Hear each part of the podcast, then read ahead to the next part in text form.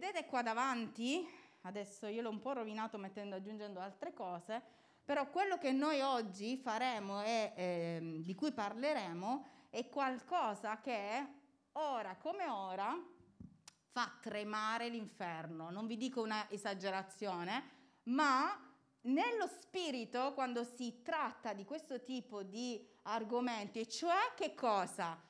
Il ricordo della vittoria di Cristo su ogni cosa, ogni cosa. Amen. E siamo qua grazie a questa vittoria straordinaria. L'inferno, chi per lui, non è d'accordo. Quindi, se vi sentite un po' così stamattina, un po', oh, sono venuto, vabbè, mi sento un po' intorpidito, allora di al tuo spirito, alzati spirito, svegliati, non ti farà addormentare dai, tuoi nemici e si sveglio, orecchie attente, occhi vigili e mente pronta ad assorbire. Amen. Questi sono quegli incontri che possono cambiarti la vita. Se voi non ne avete avuti, io ne ho avuti e quindi vi parlo veramente per esperienza. Perché è importantissima la cena del Signore? Allora, andiamo per gradi, cercherò di essere molto veloce per arrivare alla conclusione. La fine è meglio dell'inizio. Benissimo, perché è importante?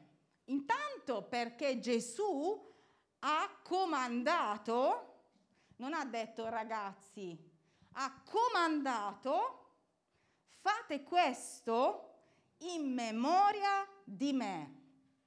Ok? Quindi quando era con i suoi, nell'ultima cena, lui eh, diede l'insegnamento e comandò che facessero questo una volta che lui non ci sarebbe più stato.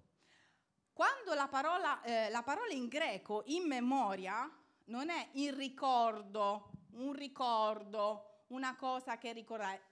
La, la parola memoria greca viene tradotta con il significato di memoriale. Fate questo come memoriale. Cos'è un memoriale? Un memoriale è una eh, rivisitazione, rappresentazione, rivisitazione di qualcosa che è stato fatto. Quindi questa è una delle cose che Dio vuole che si replichi. Ok? Ci siamo? È molto importante che, questa, che questo atto che noi oggi faremo come memoriale possa essere fatto, come Gesù diceva e come ci insegna anche l'Apostolo Paolo, ogni volta che noi siamo insieme. Purtroppo non abbiamo questa abitudine, anche come cultura, di spezzare sempre il pane. Siamo a cena. Ragazzi, è molto semplice. Oggi vi spiegherò che potenza che ha il, la, il, sacrificio, il ricordo e, la, il, mm, il, rituale, passatemi il termine, il sacrificio di Cristo tra di noi che amiamo Cristo. Questo è uno dei comandamenti che Gesù ha lasciato ai suoi, nonché figli. Ok? Non è quelle cose che noi siamo tenuti a fare eh, fuori, è una cosa che noi, che noi, quando stiamo insieme, perché lui era così carino che dice, santo, sono tanto carini che alla fine, quando saranno insieme, saranno tutti belli insieme. No, ci conosceva, lo sapeva, ma voleva che finissimo i nostri incontri sigillando il perché stiamo insieme. Wow! Non facciamo passare le nostre giornate così. Lo so che sembra chissà che pesante. Non è una pesantezza, è una cosa gloriosa. Amen. Quindi il primo motivo del perché noi ricordiamo la cena del Signore perché è un memoriale comandato e noi ubbidiamo al nostro capitano. Amen. Dice poi, oggi leggeremo tutto, prima Corinzi 11 dal versetto 23, lo possiamo già proiettare, dice che noi con questo annunciamo il sacrificio finché Gesù venga. Cosa vuol dire questo? Che questa, questo, questo, spezzare il pane e bere il vino è, è, è, è, un ricordare, è un annunciare il sacrificio di Cristo. Noi non ci dobbiamo stancare di annunciare il sacrificio di Cristo finché Lui non tornerà. Altro motivo per il quale noi celebriamo la cena del Signore è perché dobbiamo avere comunione. Famosa, eh, il famoso termine che viene usato in, altri, in, altri, in altre aggregazioni, comunione. Che è questa comunione? È una comunione eh, verticale, grazie che mi sta aiutando, che ogni volta mi confondo, verticale, mia con Dio, esaminate chi? Voi stessi, non devo esaminare Sara se se la può prendere o non se la può prendere, questa Santa Cena, devo esaminare me con Dio, ok? E poi dice, state attenti perché dovete discernere il corpo di Cristo. C'è una comunione che io devo fare con voi, che siamo corpo. E quando io vi guardo, io vi devo guardare, voi dovete guardare me con quel rispetto perché Gesù è morto per te e per me. E quando io vedo questo, quando io assaggio questo e quando io assaporo questo, io devo sciogliermi alla presenza di Dio. Altro motivo, e ci concentreremo su questo stamattina, perché noi celebriamo la cena del Signore e da qui a tutto l'anno, una volta al mese, Dio volendo, Dio piacendo, noi lo celebreremo in chiesa in questo anno. Perché noi dobbiamo abituarci, dobbiamo abituarci ad obbedire. Nell'obbedienza noi avremo benedizione. E questa è una cosa straordinaria. Il motivo per cui noi ricordiamo la cena del Signore è perché ricordiamo il nuovo patto nel suo sangue. E stamattina parleremo di questo. Vi ho detto, state attenti perché questi sono argomenti che non piacciono a chi è morto per il sangue chi è morto nel senso che non esiste più ai giorni contati, cioè il diavolo, perché quel sangue, perché quel sacrificio ha stabilito una fine. Se ci credi o non ci credi è così e noi stiamo andando verso la fine e se noi saremo in, in, eh, dire, eh, in obbedienza, se cammineremo secondo i principi di Dio, noi guarderemo con i nostri occhi quello che la parola di Dio ci ha raccontato finora. Wow, straordinario. Cominciamo. Allora, io oggi voglio, siccome vi ho detto che voglio focalizzarmi sulla fine, perché mi gasa tanto la fine di questa predica, voglio scorrere velocemente il significato del sacrificio di Gesù. Allora, noi siamo cristiani, siamo qui perché qualcuno è morto per me e te. Apro e chiudo parentesi. Ieri è morta una, ieri, l'altro giorno è morta una eh, donna, una leader della Chiesa di Firenze. Ieri ci sono stati funerali. Sono stati funerali, penso, più strazianti che io abbia mai visto per la gratitudine che veniva riconosciuta a questa donna e per come questa donna ha servito non solo la sua famiglia, i suoi figli, eh, suo marito non credente, ma comunque l'ha onorato. Ma tutta la Chiesa non, non finivano più le persone di salire e ringraziare Dio perché aveva fatto nascere questa donna meravigliosa. E io che mi bevo le lacrime dicevo, Signore, che meraviglia! Non hai risposto, è stato pregato per lei, è stato interceduto per lei, è stato fatto digiuno, preghiera, abbiamo fatto tutta l'Italia e non solo per questa donna, ma tu hai deciso di prendertela e te la sei presa perché? Non lo sappiamo, ma quello che ha lasciato è straordinario. E io dicevo nella mia mente, questa donna è morta e tanti di noi riconosciamo la sua vita e tanti di noi ci commuoviamo di fronte a quello che ha fatto. Gloria a Dio per la sua vita e grazie perché Dio l'ha data a questa Italia. Ma io dico quanto noi riconosciamo ogni giorno il sacrificio di colui che è morto per noi, ha fatto delle cose straordinarie per me te e io oggi, io e te oggi siamo qui con un cuoricino che fa tutum, tutum, tutum, tutum, perché lui stabilisce che io e te dobbiamo stare sulla terra ancora. È glorioso. È glorioso quello che Lui ha fatto, il sacrificio che Lui ha fatto per ognuno di noi. E noi dovremmo essere lì ogni giorno, come dice la sua parola, annunciando il suo sacrificio finché Lui non torna. Perché noi siamo, dobbiamo essere grati, dobbiamo essere grati. Che cosa succedeva prima? Perché c'è stato questo nuovo patto e perché noi dobbiamo essere grati di questo nuovo patto nel sangue di Gesù. Quando Gesù è arrivato, quando Gesù è morto, vi ricordate che c'è scritto nella sua parola, in, in, nel Vangelo di Matteo, vers, eh, capitolo, 27, eh, eh, capitolo 27, versetto 51, non l'ho dato, ve lo leggo io. Ed ecco, la cortina del cielo si squarciò in due da cima a fondo e la terra tremò, le rocce si schiantarono. La parola di Dio dice che quando Gesù morì, e quindi quando il suo sacrificio di, mm, di, di vita fu compiuto, a un certo punto si squarciò questa cortina. Che cos'era questa cortina? Era il velo che separava il luogo santo dal luogo santissimo nel Tempio. Sapete che cosa ha fatto Gesù? Quando Gesù è morto sulla terra, è morto per darci, per darci quella che noi chiamiamo salvezza, la prima cosa che riuscì a fare, riuscì a ripristinare un concetto di comunione.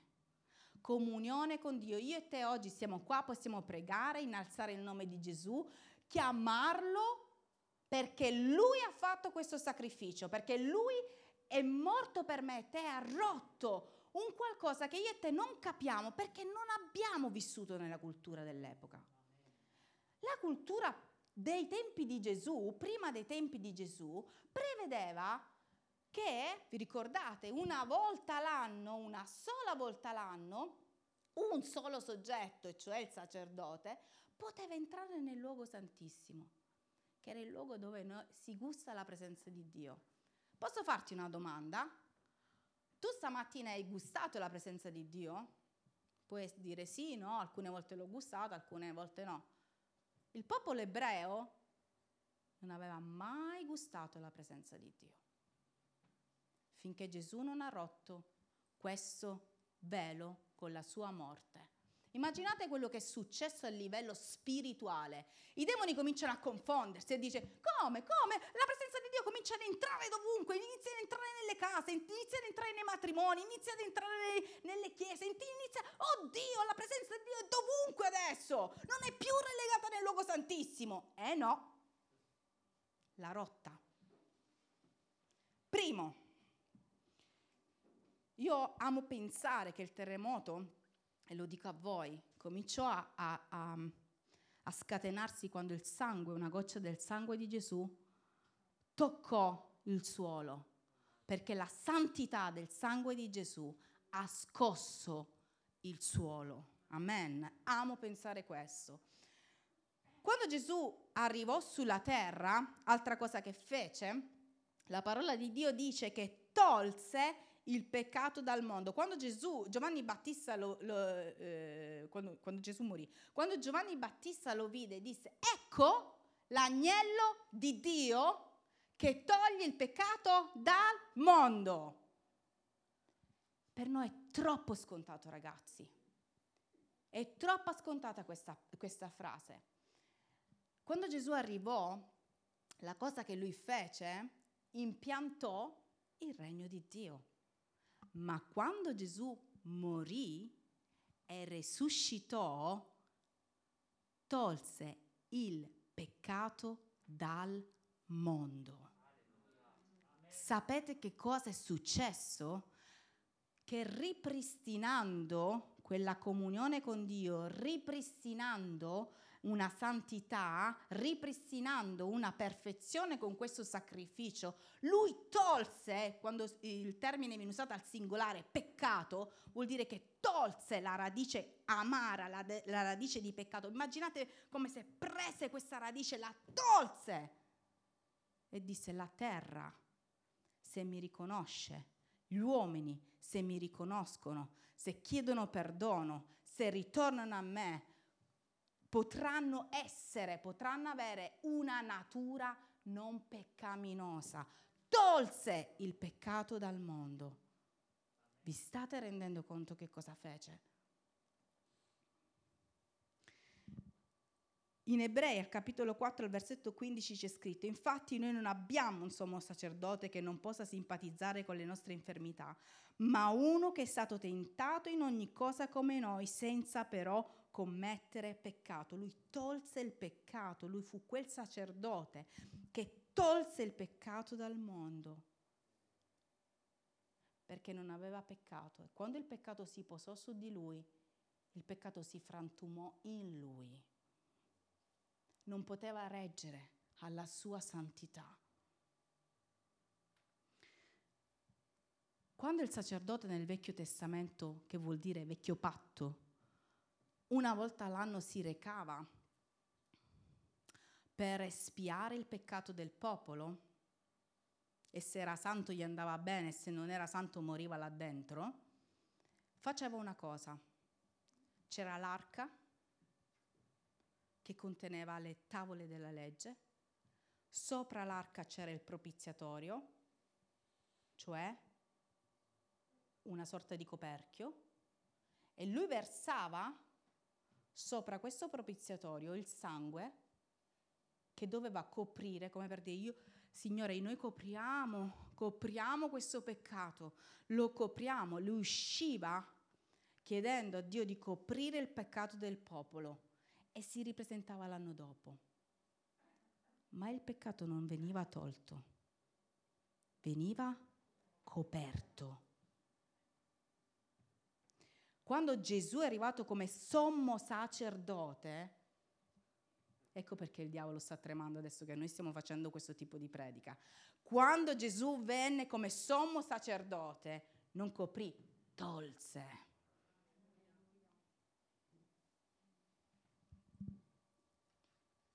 Lui ha cancellato il peccato del mondo.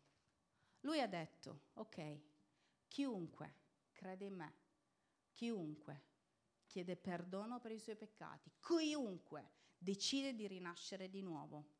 Quando parliamo di nuova nascita è questo. Io darò uno spirito nuovo, io darò una nuova nascita, io darò un nuovo, una nuova, um, un, eh, eh, creerò una nuova creatura in spirito ispirata da Lui.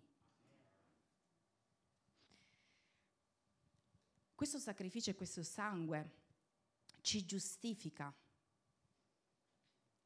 Molti di noi tendono ogni volta, a, ogni volta che si ricade nelle stesse cose, ogni volta che ci si specchia con Dio, con la sua santità, con tutto quello che conosciamo, wow Dio sei meraviglioso, ma io non ce la faccio, non ce la posso fare. Ogni volta che noi abbiamo questo tipo di attitudine con Lui, che ci sentiamo indegni della sua presenza che lui ci ha dato gratuitamente per un sacrificio che gli è costato tutto, noi stiamo rinnegando davvero e ci stiamo mettendo sotto un gioco che ha a che fare con un gioco diabolico. Perché il diavolo ci vuole tenere legati, ci vuole fare vedere che non ce lo meritiamo il sangue di Gesù e tu gli rispondi non me lo merito nel momento in cui ero peggiore peccatore, lui è morto per me, io non gli ho chiesto niente perché non conosco, ma ancora conosco l'importanza di questo sacrificio, figurati quando ero peccatore, non lo conosco, ma lui è morto perché doveva compiere quello che secondo la scrittura è, è stato deciso come la vittoria più grande, lo spettacolo più grande. Perché Dio ha stabilito così per me te. Il suo amore per me e te è incomprensibile ma io e te dobbiamo essere predisposti nell'incomprensibilità a recepirlo.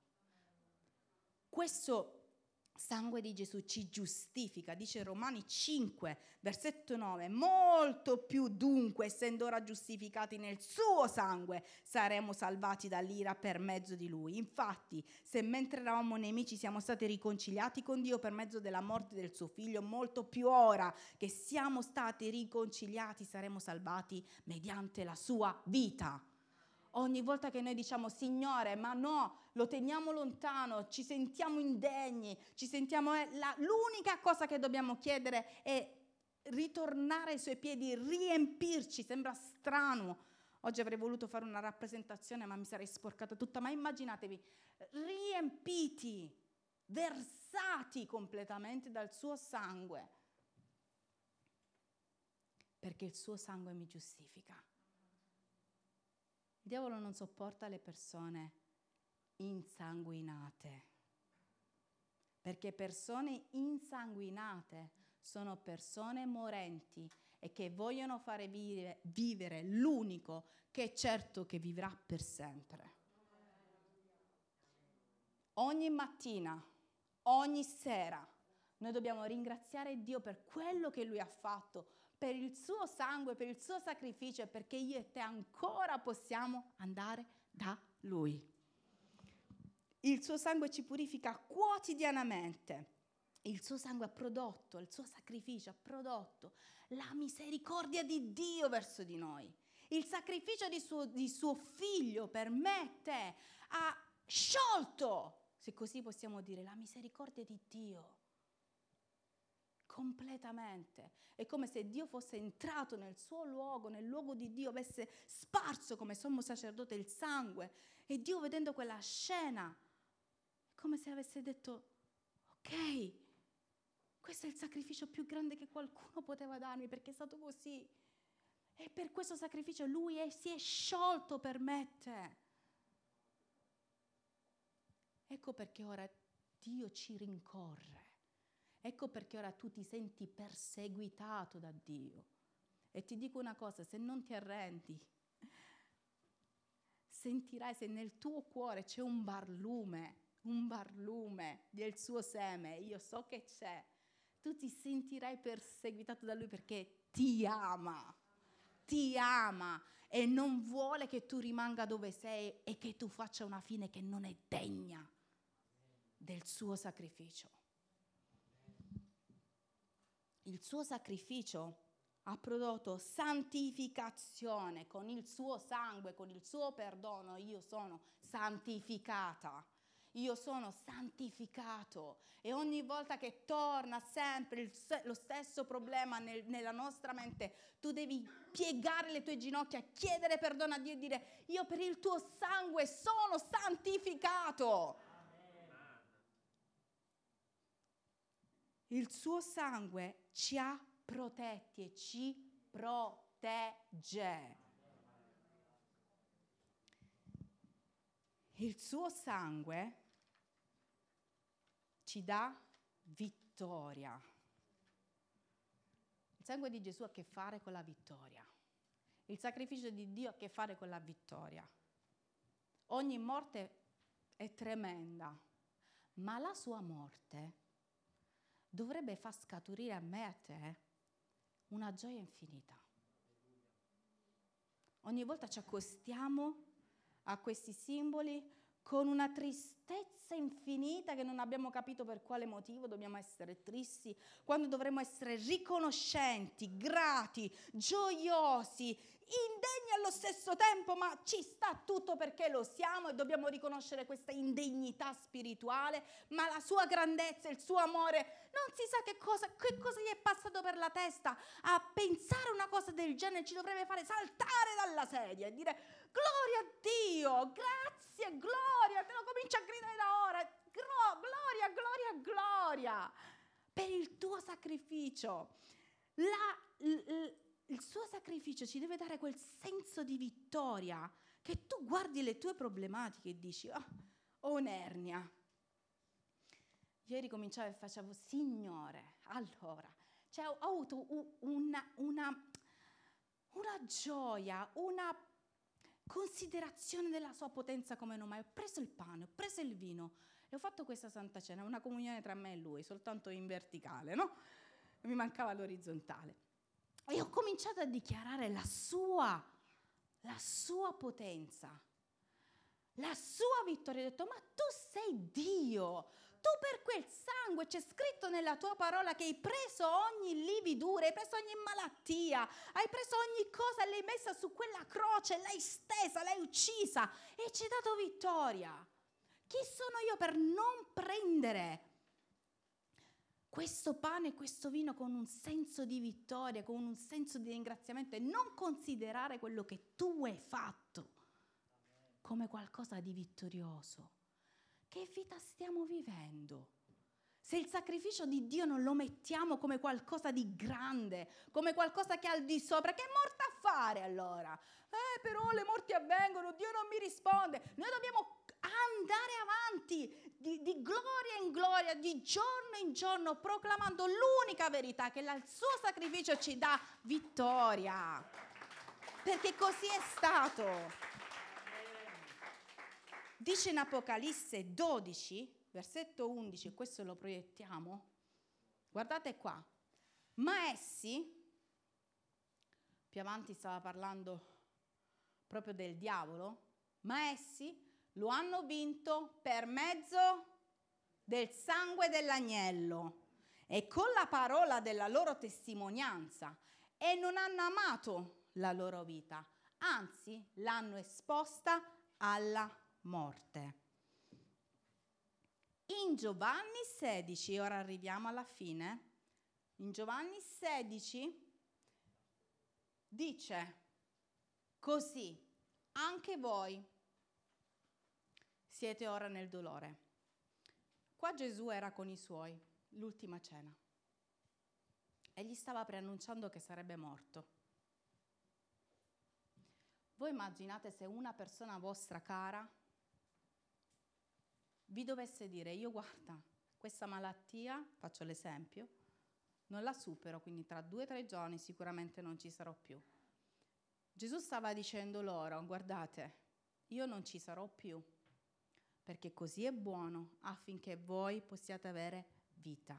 E Gesù stava annunciando il, suo, il loro migliore amico, il loro papà, il loro pastore, il loro tutto, il loro senso della vita. Avevano lasciato tutto per lui e lui a un certo punto li guarda, li mette tutti quanti a cena e gli dice ragazzi, lo so che adesso voi avrete dolore perché io non ci sarò. Era giovanissimo Gesù, 33 anni, giovanissimo. Pensate a una morte di una persona giovane. Pensate alla morte di una persona giovane di cui noi ci vediamo ciecamente. Così anche voi siete ora nel dolore, ma io vi vedrò di nuovo e il vostro cuore si rallegrerà e nessuno vi toglierà la vostra gioia. In quel giorno non mi rivolgerete alcuna domanda, non starete a chiedermi perché. In verità, in verità vi dico che qualsiasi cosa domanderete al Padre nel nome mio, egli ve la darà. Fino ad ora non avete chiesto nulla nel mio nome. Chiedete e riceverete affinché la vostra gioia sia completa. Gesù in questi versi spiega ai suoi il senso della sua morte. In questi versi Gesù dice, sì, è vero, sarà doloroso, ma è meglio che io vada via perché nel momento in cui sarà compiuto il mio sacrificio, di cui noi dobbiamo ricordare come memoriale, ogni cosa che voi, visto che io ho vinto tutto e sono al di sopra di tutto, ho il controllo di tutto, perché la vittoria è stata data in mano ad un'unica, ad un unico Dio, uno solo. Visto che io compirò quello che andrò a compiere, dal momento in cui questo avverrà, succederà qualcosa di straordinario che finora nessuno di voi ha potuto fare. Voi domanderete le cose nel mio nome, nel nome di Gesù, nel nome di colui che ha fatto, ha compiuto il sacrificio perfetto, al mio Padre le chiederete e lui ve le darà. E la vostra gioia sarà completa. Il sacrificio di Gesù ha a che fare con la vittoria. Il sacrificio di Gesù ha a che fare con il completamento della nostra gioia, con il completamento di tutta quella che può essere la nostra carriera da cristiani. Se noi non afferriamo il sacrificio di Gesù, se noi non afferriamo la potenza del sacrificio di Gesù, se noi non afferriamo quello che ha scatenato il sacrificio di Gesù, noi siamo cristiani, passatemi il termine, a metà. Tempo fa io non riuscivo a comprendere pienamente, essendo vissuta in un ambiente cristiano, da quando sono in culla, che cosa volesse dire il sacrificio di Gesù. Quasi quasi era scontato che Gesù fosse morto per me, risuscitato, e tutti i passaggi, ha squarciato la cortina, sì, e ha preso il peccato e la... sì, e ti giustifica ogni giorno, sì. Tutto questo era così normale, quasi normale, finché Dio non ha dovuto portarmi nei luoghi nascosti dove rimani da solo. Da solo, lui c'è, ma ti sembra che sei, tu sia solo. E quando tu avverti la solitudine spirituale, tu avverti, avverti delle situazioni che ti, ti sconvolgono, presenze, eh, sconvolgimenti, cose che ti, ti, ti, ti cominciano a scuotere dentro, che ti fanno correre da lui. La malattia. E cominci a dire, Signore, ma dove sei? Cosa ne è stato della mia vita? Io ero così tranquillo con te, eppure sono caduto in questo abisso a volte Dio ci porta, e profeticamente ve lo dico, ci porta in dei passaggi di buio spirituale, affinché io e te possiamo apprezzare la luce di Dio che è data dal sacrificio di Dio, dalla potenza del sacrificio di Dio. Sapete come ci comportiamo molte volte noi da cristiani? Avete presente il popolo di Israele quando scannava durante la Pasqua gli agnelli? Dio dice, disse, bene, scannate gli agnelli, l'agnello puro senza macchia, quelli migliori, e poi dovete intingere le vostre porte con il sangue affinché voi possiate essere protetti e benedetti. A volte noi prendiamo questo agnello, lo scagniamo, raccogliamo il sangue e ce lo teniamo dentro la casa.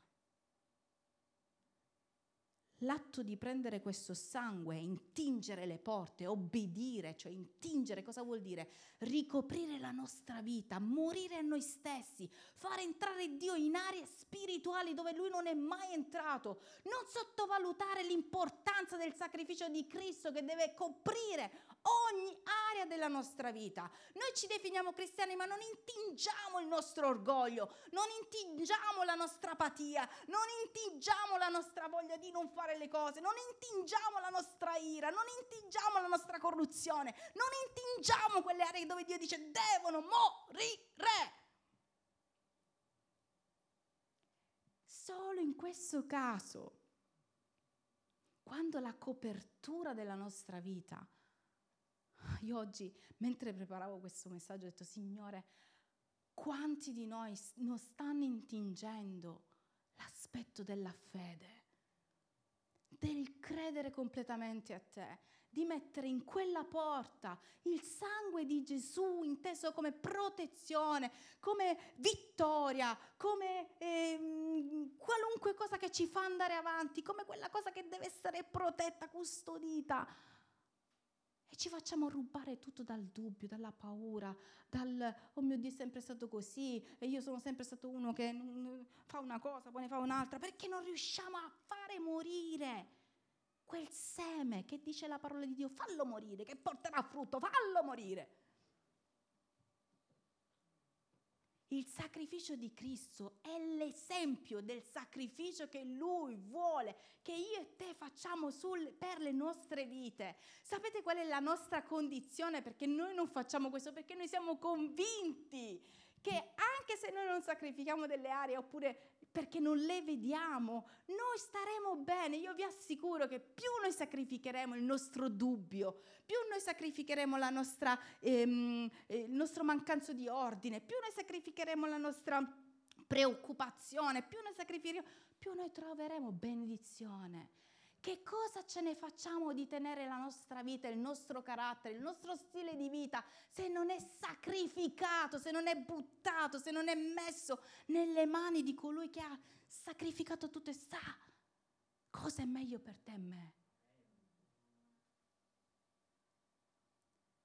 Sto scrivendo la, la storia della mia vita perché devo fare un, un, un intervento un intervento con una, um, domani pomeriggio, poi vi dirò i dettagli, per chi vuole sapere anche di più della mia vita. E mi sono resa conto, scrivendo tutti i passaggi, che tutte le volte che io ho dato a Dio un aspetto della mia vita, che fosse una persona, che fosse la preoccupazione, che fosse il lavoro, che fosse la famiglia, che fosse il futuro. Tutte le volte che Dio mi ha chiesto intingilo, ogni volta che io ho obbedito, perché il sacrificio ha a che fare con l'obbedienza, ogni volta che io ho obbedito alla sua chiamata, io ne ho viste duplicate di cose che ho lasciato nelle sue mani, che ho ritrovato nelle mie. Se io oggi non avessi lasciato la, la mia attitudine di fede, se io avessi lasciato la mia pochezza di fede, se io avessi tenuto per me la paura del futuro, una delle cose che io avevo era la, la, paura del futuro, tutto doveva essere calcolato, io dovevo avere questo a 30 anni, a 35, a 40 e a 45 dovevo fare questo. E se non l'avessi avuto? Non so quanti si svegliano la notte, non so se è profetico questo, con l'angoscia che ti stringe il collo, perché tu non hai lasciato la tua paura a Dio. E la paura ti sveglia la notte. Io ogni notte per due anni mi svegliavo alle tre di notte da cristiana, non sto parlando da atea, da cristiana con uno spirito di oppressione alle tre di notte, guardavo l'orologio e facevo le tre di notte, le tre di notte, tremendo. E lui che mi comprimeva la gola, uh, finché Dio mi ha detto, finché tu vorrai controllare la tua vita, qualcuno controllerà la tua e non io. Io ho fatto una preghiera da solo nella mia camera e ho detto l'ansia non è più padrona della mia vita tu non mi disturberai più la notte perché il sacrificio di Cristo, il perfetto sacrificio di Cristo ha vinto sulla mia ansia. E io da un giorno all'altro, come tutte le guarigioni, come tutte le liberazioni, come tutte le risposte che per me ci sono state, sono state da un giorno all'altro, anche se il percorso è stato difficile in molti casi, è stato da un giorno all'altro. Il dolore è stato per anni probabilmente, ma la liberazione è stata da un giorno all'altro. E Dio dice proprio questo, se tu consideri il mio sacrificio al di sopra di ogni cosa, perché sono al mondo io? A fare che cosa? A annunciare che cosa? A gridare che cosa? A trasmettere che cosa? A seminare che cosa? A lasciare che cosa in questa terra? Spero che ognuno di noi possa avere il giusto funerale.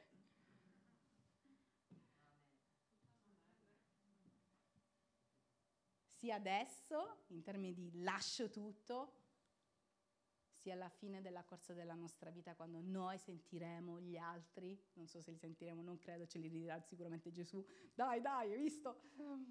Veramente che diranno, wow, che semina, che raccolta. Perché solo con una morte nostra adesso noi otterremo una grande raccolta. Io voglio che la Chiesa in questo tempo impari, non è brutto come termine, è cristiano, a morire a se stessa. A morire a se stessa. Hai ragione, tienitelo dentro. Perché al, al, tempo, al tempo debito Dio ti darà ragione, non però che tu aspetti, eh, aspetto, e quando arriva i conti con la vita. Perché tanto quando arriverà, se sei morto veramente, non ti interesserà, ti stupirai, dirai wow, quella volta, quando io ho deciso di morire, quando muori non senti niente, non è che senti, eh, eh, ora ti faccio vedere io, muori, morto, morto, se ancora respiri, ancora stai sbattendo, non sei morto, devi morire. Ed è una morte che solo chi ha a che fare con il sacrificio di Cristo e vede il frutto del sacrificio di Cristo desidera per sé. Ora leggeremo insieme e chiuderemo questo passaggio stupendo di Prima Corinzi 11, dal versetto 23 al versetto 24, dove Paolo ha dovuto insegnare loro come fare questo momento stupendo alla presenza di Dio. C'erano molto disordine. Probabilmente se fosse oggi i giorni nostri Paolo direbbe, ragazzi, è la Santa Cena? È la cena del Signore? E come vi state accostando? Panino? Succo? Dov'è quella gioia del sacrificio di Cristo che oggi ci rende liberi, che ci rende in comunione l'uno con l'altro anche se siamo imperfetti, che ci costringe ad amarci perché ci unisce a Lui e quindi questo amore da verticale diventa orizzontale? E tu dici, Signore, me ne hanno fatte, ma io non lo so, il tuo amore, tu, a te ne hanno fatte. Tu hai detto quella sera quando eri con i tuoi, amatevi come io ho amato voi. E lo ha detto solo ai suoi. Amatevi come io ho amato voi.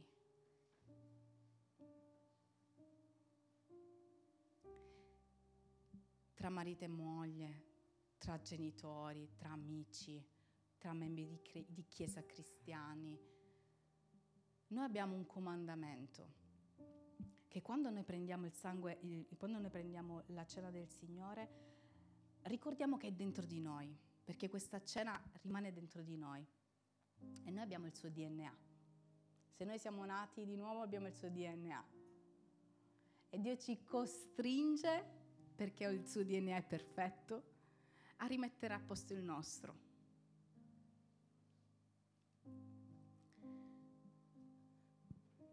riesco a leggere.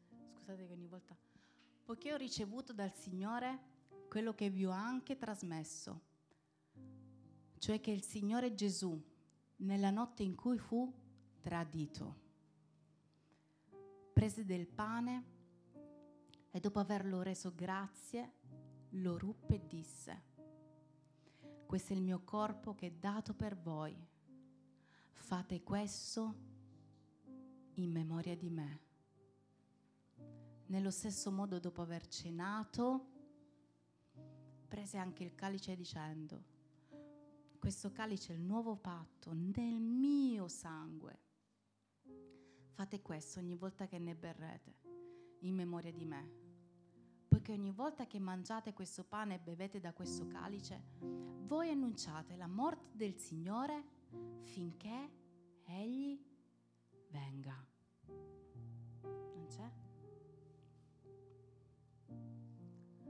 Perciò chiunque mangerà il pane o berrà del calice del Signore indegnamente, qua vuol dire senza rendersi conto di quello che Lui ha fatto per me te, sarà colpevole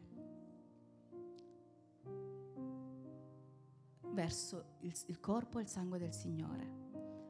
Ora ciascuno esamini se stesso e noi ora prenderemo un tempo in cui ognuno esaminerà se stesso. E così mangi del pane e beva del calice, poiché chi mangia e beve, mangia e beve un giudizio contro sé. Se non discerne il corpo del Signore, se io non capisco, se io non amo il corpo del Signore, che non siamo soltanto quelle persone che sono chiuse qua, il corpo del Signore, la Chiesa. Per questo motivo molti fra voi sono infermi e malati e parecchi muoiono. Ora, se esaminassimo noi stessi, non saremo giudicati, ma quando siamo giudicati siamo corretti dal Signore per non essere condannati con il mondo. C'è un'unica correzione che noi dobbiamo ambire ogni giorno, quella di Dio nella nostra vita. Signore, se mi devi correggere, correggimi ora. Non dopo, ma non per paura, perché io possa fare del bene. Che mi serve arrivare alla fine salvato per miracolo e non essere cambiato nella vita. Chiedi scusa più volte, più spesso spargi amore con più attitudine, con più voglia. Perdi di più nella vita, perdi di più. Perdi.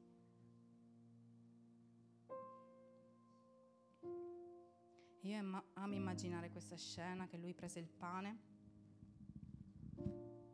Possiamo anche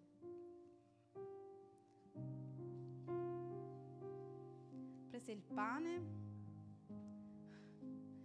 quando ieri mangiavo il pane da sola, ho sentito sotto i denti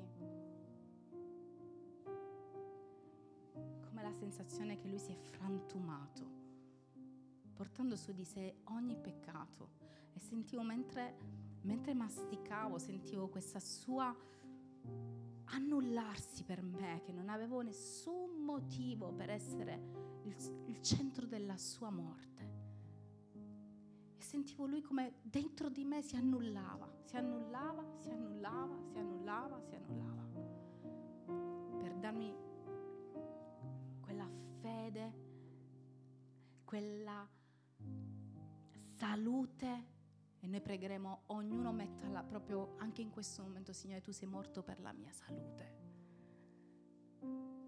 Chiunque abbia un problema, volete mettervi la mano dove vede il problema, Signore, tu sei morto per la mia salute.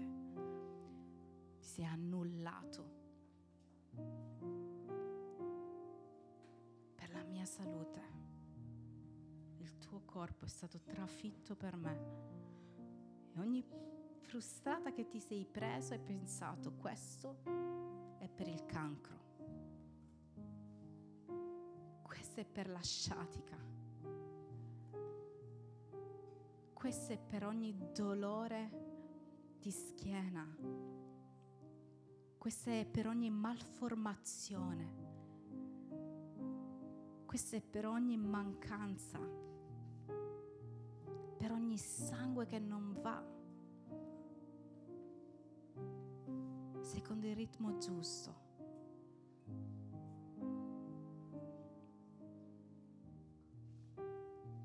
Signore, tu ci hai dato autorità per il tuo sangue, per il tuo sacrificio, di comandare al nostro corpo di avere vita, vita in abbondanza. Tu sei lo stesso ieri, oggi e per sempre. Non c'è cecità che tu non possa guarire, non c'è sordità che tu non possa guarire.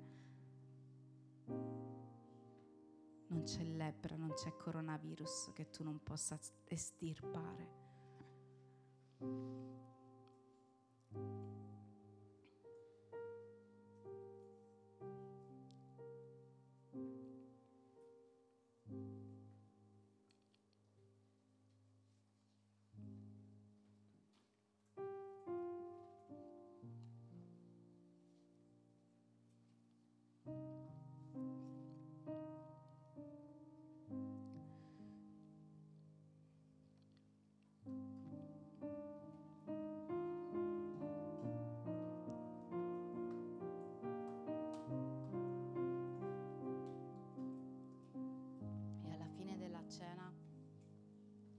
prese il calice non un calice, il calice.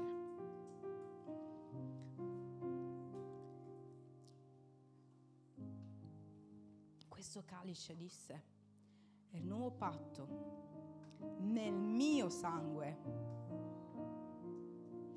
Fate questo ogni volta che ne bevete in memoria di me. Voi state annunciando la morte del Signore finché Egli venga.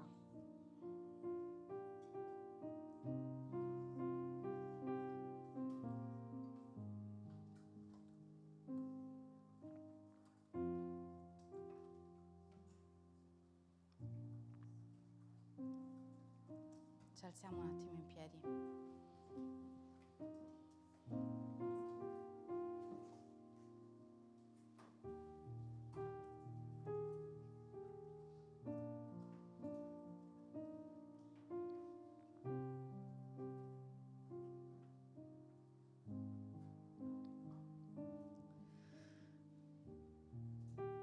Signore, grazie. La prima cosa che tu hai fatto è rendere grazie. Non solo ti sei dato, ma la prima cosa che hai fatto è detto grazie. Grazie perché era finita l'attesa di stare lontani da te. Grazie perché era finita l'attesa di elemosinare sempre il perdono. Grazie perché era finita l'attesa di elemosinare le guarigioni. Grazie perché era finita l'attesa di elemosinare la tua potenza nella nostra vita. Grazie perché era finita l'attesa di essere delle persone considerate come delle reietti della società. Grazie. Grazie per tutto quello che tu hai fatto. Grazie per quello che, Signore Gesù, tu hai fatto per ognuno di noi. Grazie perché ti possiamo portare nelle nostre case. Grazie perché ti possiamo portare nelle nostre città. Grazie perché ti possiamo portare nelle nostre coppie tra i nostri figli. Signore, come tu ci hai riconciliato al Padre, io stamattina prego per una riconciliazione tra coppie, tra persone, tra fratelli e sorelle. Che ognuno si possa prendere la riconciliazione giusta. Signore, grazie perché hai rotto il peccato perché ci hai reso partecipi della tua vittoria, come dice in Apocalisse 12, 11. Glorioso il tuo sangue. Per quel sangue noi abbiamo vinto, per quel sacrificio noi abbiamo vinto insieme a te. Indegni ma vincitori. Signore, sia benedetto il tuo nome. Ci prendiamo questo tempo proprio per ascoltarti ancora di più.